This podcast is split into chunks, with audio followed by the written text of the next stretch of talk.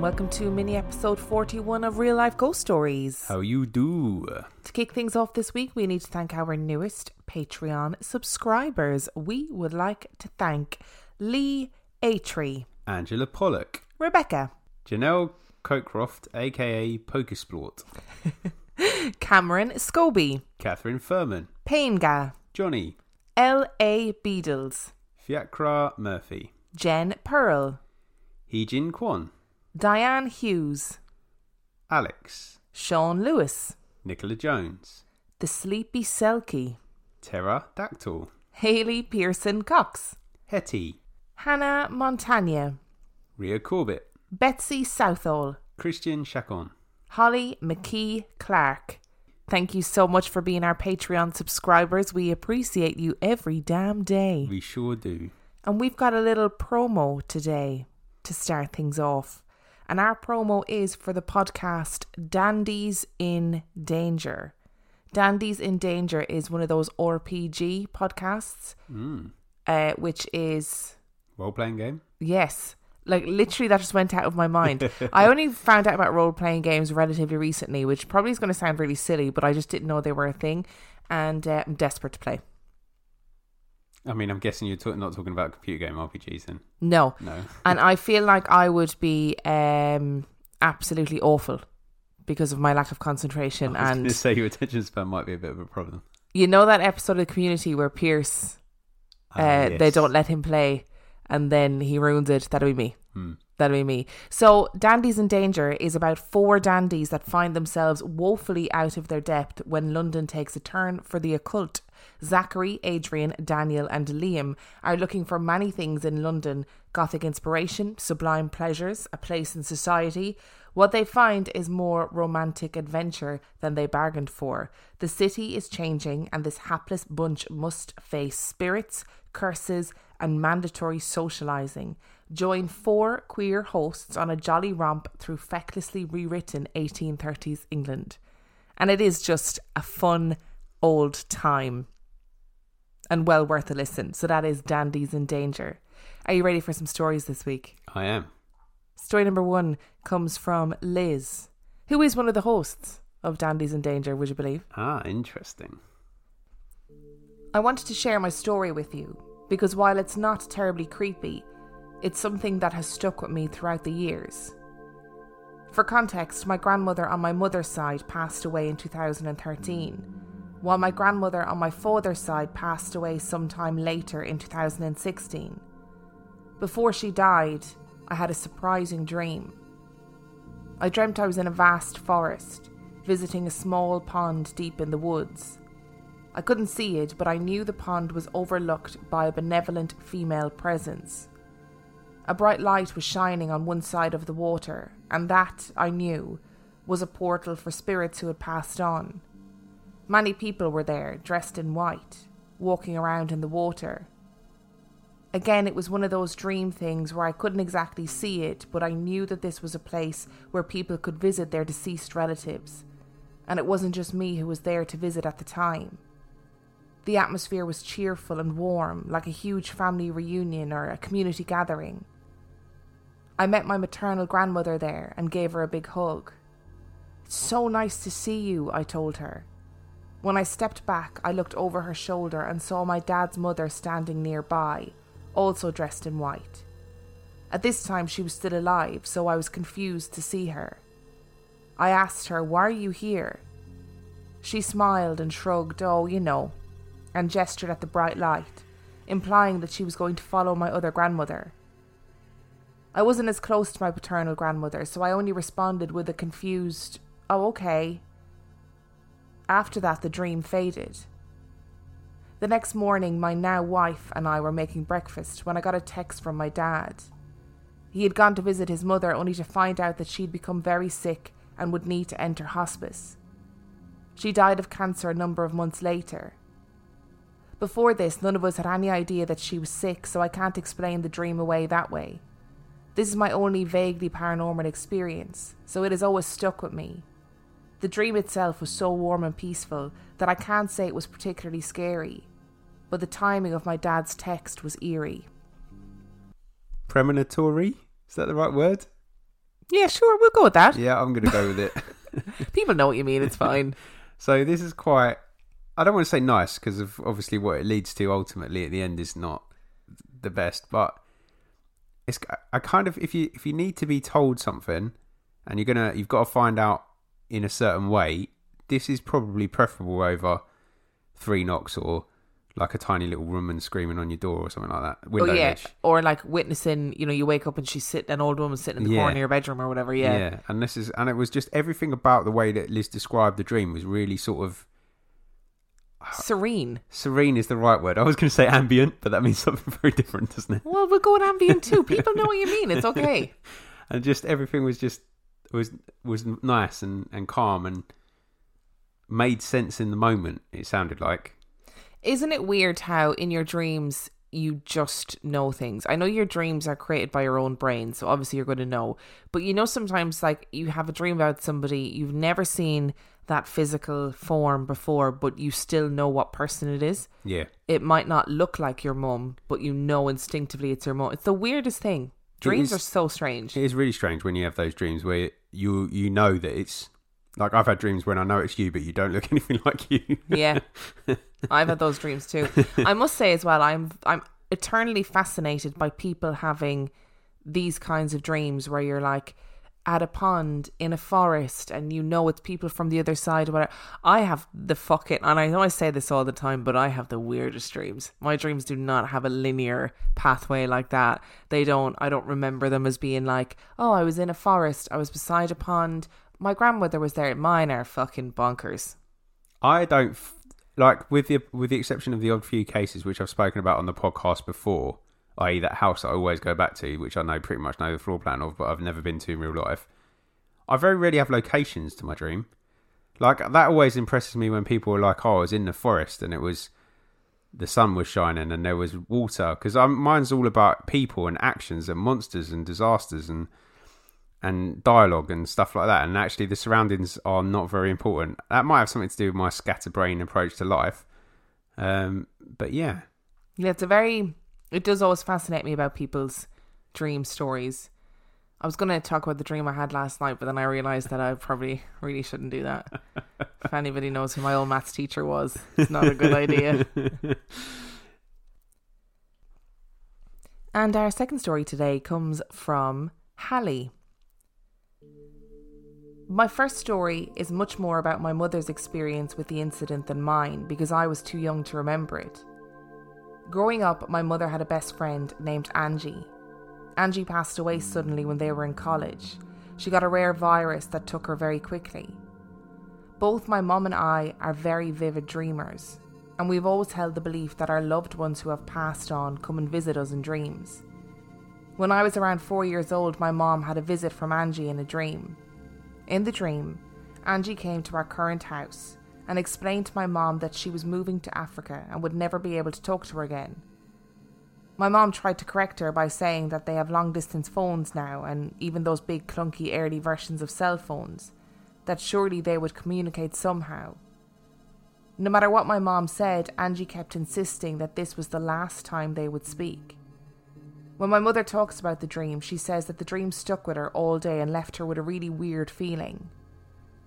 The following evening, my mom and dad were going on a date night. While my mom was trying to get ready, I waddled around behind her with my toy phone. It wasn't a real phone, with the battery and memory card taken out. It was one of those pink, blue, and yellow toy phones that you get for children. I started to tug at my mom and said, Mommy, the phone is for you. My mother was far more concerned with doing her makeup, so she brushed me off the first ten times I said this. I continued to follow her around and insisted that the phone was for her. Finally, she caved. She took the plastic phone from my pudgy hands and said, Oh, well, then, it's for me. Who is it? Cheerfully, I replied, Mommy, it's Angie. She wants to talk to you. When my mom retells this story, she says that she immediately gets goosebumps. She didn't know how to react. My mom had not spoken of the dream around me that day at all. I also would have had no idea who Angie was. She had passed away long before I had ever even been thought of. This was about the time The Sixth Sense had come out, so my mom immediately thought she had a ghost seeing child. I would argue that the most chilling aspect of my story is the fact that I insisted that Angie was on the phone after Angie telling my mom they wouldn't have communication any further. The phone I'd been carrying, as I said before, was a toy. There wasn't some possibility that the word Angie could have come out of it. It simply made funny noises that all kids' toys do. To this day, we can only explain it as Angie using me to show my mom that she was still around and still trying to talk to her. This, I have to admit, when you started the story, I was a bit like, oh no. This is uh, from my mom's point of view because I was too young to remember, and I was like, "Uh oh, creepy kid incoming." Yeah, imaginary friend incoming. But this is uh, just as unsettling if you really think about it, because we always talk about kids having like a, a sort of a thinner veil between realities, and everything about this story screams to me that she could hear Angie. or she spoke to Angie or whatever Yeah. it was. I also think as well that around that time it was kind of late nineties, wasn't it? That um Sixth Sense came out. Yeah. Like M Night Shyamalan had a lot to answer for because I bet you there was parents all over the world going, "Oh my god, that's what's wrong with my kid." And you know, there's that bit in the film as well where there's like orbs in all the photos. Yep.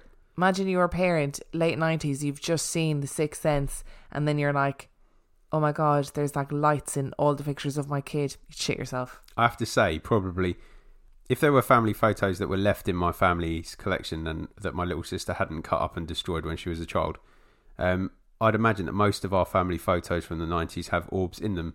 And that's more to do with the quality of instant cameras in the 90s than there to be Yes. loads of spirits, I'd say. Absolutely. but I just feel like this is. I feel like she heard something on that phone. Like I don't feel how I don't see how you can justify it any other way. or she just, as kids do, just understood on a different level. Yeah. You know? What was that? Remember that film where it was like babies had, had all the secrets of the universe, but they lost them when they lost the, or when they started speaking? Nope. Yeah. Well, anyway, if anybody has ever, if anybody ever has seen that film, then you need to let me know what it is. I'm, I'm never going to watch it, but I'm it sure it's exist. like a, I'm sure it's like an actual film, but I just haven't heard of it. Story number three. Okay. comes from Becky. I'm a six foot tall woman, weighing in at 223 pounds, and that has nothing to do with these tiny tales. My family is known to be sensitive, or at least always the youngest child in each generation, which is me. My father was known for premonitions at his church and would stop the pastor during the sermons and call out people who were thinking certain things. Based on the stories below and being the youngest, I'm assuming that I've been passed the sensitivity. My great grandfather was put into an asylum because we assume his gift and the inability to control it. Also, that was around the time that family often placed hard to handle family in the care of these kinds of facilities. Regardless, here is just a very small sampling of some of my experiences. Mona Lisa was my childhood best friend who passed away from a brain tumour in fifth grade. As the tumour grew, she had lost her sight, and I told her that I didn't want to play with her anymore. This is important later. Because kids can be assholes, and I am no different. Because of how I handle this, I rarely speak about her, as I don't want people to know my actions. I told my husband once about 17 years ago when we had been dating a good while. Flash forward, and my youngest was six. She was playing in the living room, talking out loud and giggling. I popped my head in the room and asked her what was so amusing. And she responded, My imaginary friend Mona Lisa is being very funny. Taken aback but still playing it cool, I said, Oh, Mona Lisa's a very pretty name. And she said, Mona Lisa said you always thought her name was pretty. Okay, I realised she had the sensitivity. About two years later, I decided to see a psychic, just for the shits and giggles. And she stopped the reading to say that there were several spirits around me, but the strongest was a little girl with brown hair, who died far too young traumatically.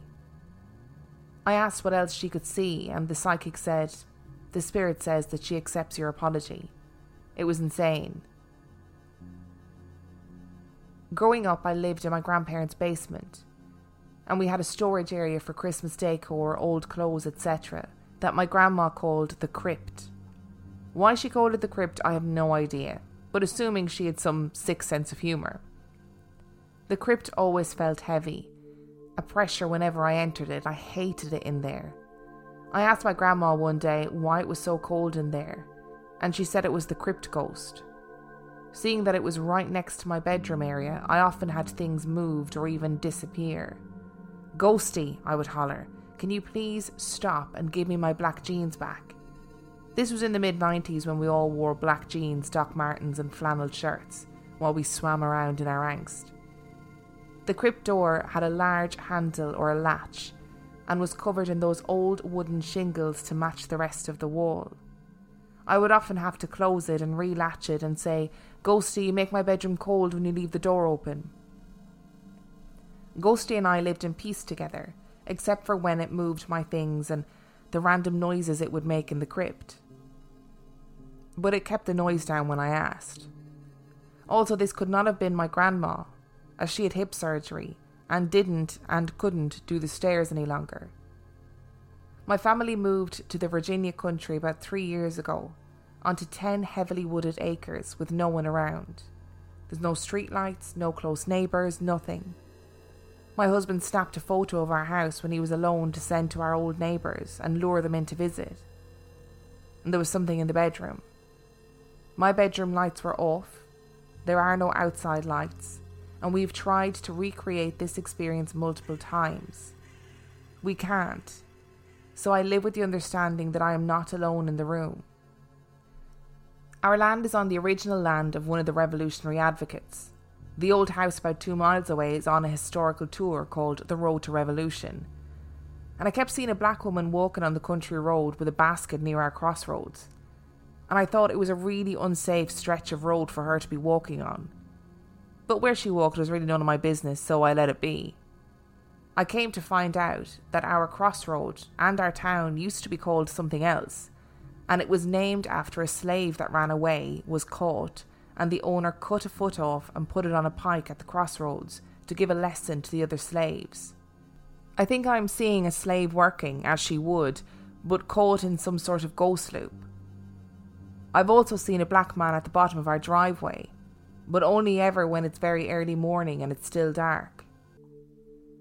I've played with a Ouija board one time in my life, and I wasn't even an overly willing participant. In high school, I hung out with the strange drama nerds, because I am a strange drama nerd. We would go and hang out at my friend's house all weekend and make stupid VHS movies, skits, and videos. This one night, a friend, who wasn't in the normal crowd but had somehow wriggled in, brought a Ouija board to try and talk to JFK as he was obsessed with him. So this guy put four candles in a square shape around the board, and he and another girl started to use the board. Whatever happened, it happened fast. I can't even really describe clearly what happened. I was sitting on the couch, and screaming started. Then there was a sound of snarling in the room, low, but getting louder. I was pulled towards the board and yelled at to start saying the Lord's Prayer as there was something coming through the board that was unintentional. I looked over at one of my friends, and he was in some kind of a trance, rocking back and forth and drawing a picture of a beast with large teeth and horns. I began to say the prayer repeatedly, and then the board started spelling out, Fuck you, bitch. Faster and faster and faster. And then the board levitated off the floor and flew at the wall towards my head. Nearly right after the guy who had brought the board had his leg catch on fire, even though the candle was a good three feet from him. We were able to put him out. But needless to say, we didn't make any silly videos that night, and we all slept very little. And that, children, is why you do not play with Ouija boards. And it's time for one of Dan's Ouija board PSAs. I think there's, you know, I'm very impressed with people that are sensitive and I am also very thankful that I'm not one of those people. I know, right? Would you be able for it? Like, No, I would you? be. I mean, to go back to the sixth sense again, like that is what that feels like. Yeah. You know, to be able to see things like that, and you just be thinking, "Oh, can't I can't be bothered. I cannot be bothered seeing ghosts all the time." But I feel like if you're sensitive, that's not the attitude you take. No, probably not. Because that's not really wouldn't. sensitive, is it? Probably far more empathic about their, you know, the strife and the fact that they're stuck in a loop or whatever. Not just me being like, "I cannot be bothered with you. Why do I need to see you all the time?" She's just knocking about with all the ghosts. all the I, time. I do think as well there is a lot to be said for places where real like you know generations of trauma has happened. Yeah, absolutely. Um, like places where there was you know massive slave ownership. There there is probably a lot to be said for energy that still resides there. Of all places, I think places of repeat, repeated trauma is somewhere where you know what stuff probably does happen that's paranormal if it was ever going to happen anywhere. Yes, I agree. But I just couldn't. I couldn't be handling it. It's just too much on the daily on the daily basis for this person. Just Yeah, seeing the spirits all the time. I like the fact that you struck up a base, uh, struck up a relationship with the basement ghost or the crypt ghost or the crypt ghoulie or whatever it's called. She had a good name for it. I couldn't remember what it's called. ghosty. Ghosty. That's it. I like that they struck up a relationship, and I'd also like to point out that some of us still wear black jeans and dwell in our angst. Um, I thought the same thing when I was reading it. When it was like black jeans, Doc Martens, and a flannel shirt, I was like, "There I am, in all my '90s glory, still in 2020." Because I am actually a '90s teenager at heart, still. You weren't a teenager. No, in I wasn't a teenager in the 90s. I just realized that when I said it. Also, I think it's really important to point out that like kids are just dickheads. Oh yeah, absolutely. You know that bit in the story about saying to your friend when you were like six or whatever that I don't want to play with you anymore because you're blind. That I'm, that is that is a lot more simplistic than it Yeah, was in the was very story. But like kids are horrible because their sense of morals you develop them over time. yeah, some people don't even develop them. Yeah, so- like me, like me. so I think I think all kids do. I don't think you should carry around that guilt. No, absolutely not. Absolutely not. Particularly when you're that young as well. Friendships break up over like not being able to share the wet sand and stuff like that. You know. that sounds incredibly specific. it wasn't. I was just trying to think of something that might cause a. I can't remember being like 22, let alone being five. So And our final story today comes from Stacy. So my story is actually a family story. Since I was a little girl, it seems that whenever my extended family gets together, we somehow end up talking about the haunted house. Sometime around 1963, my grandpa came home and told the family about a house for sale. They were living in South Texas, and the home was in the same town. It was being sold by an acquaintance of my grandfather's. It was a massive Spanish style house on nine acres with six bedrooms, four bathrooms, and four separate living areas. The house was entirely furnished, and they bought it for $35,000. There was my grandparents, five kids, and my great grandfather living there. Right after they moved in, my great uncle's four children came to live with them while he was overseas in the military. Right before they moved in, my mom, who was 17 at the time, and my aunt, who was 16 at the time, went to the house to pick out their rooms. My mom wanted one of the bedrooms, but my aunt, who was bigger and stronger, said that she would be taking that one, so my mom had to choose another one. This will be important later on, so stay with me. Right after moving into the house, there would be little things that just couldn't be explained, like the two youngest girls getting locked in one of the bathrooms several times. The only lock on the door was, strangely enough, a slide lock on the outside of the door. When this would happen, all the other kids would be at school, so it wasn't them picking on the little ones. They also had a dog that stayed outside, but when my grandpa would have to be somewhere overnight, my grandma would make the dog come inside for company. The dog wouldn't mind being downstairs. But when someone would try and coax him upstairs, he would let out a low growl and the fur on his neck would stand up. No one could ever get him up those stairs. My great grandfather slept in a section of the house that was completely separated from the main house by a long breezeway. One morning, my grandma went in to check on him, and he said, Where have you been? I called out for you all night long, but you never came. Some son of a bitch in a cowboy hat smoking a cigar sat on my dresser all night long and just stared at me. My grandma thought he might just be getting a bit old, and they didn't leave him alone at night after that. He died a few months later. At the time, my aunt, that was 16 and suffering from epilepsy, she asked to go to bed early one evening. My grandpa told one of the kids to go check on her, and when he saw her light off, he went back saying that she must be asleep. Later, my grandpa went to her room and found that she had committed suicide.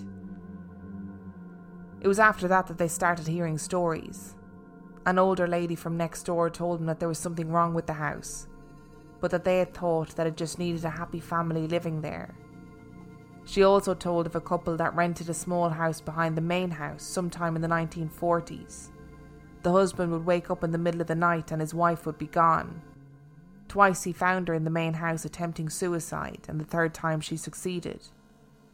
There was another suicide there after her, and sometime in the 70s, there was a young boy who was apparently tormented while living there and had spent time in a mental facility afterwards. They all happened in the bedroom that my aunt died in. My family moved from the house a few months later.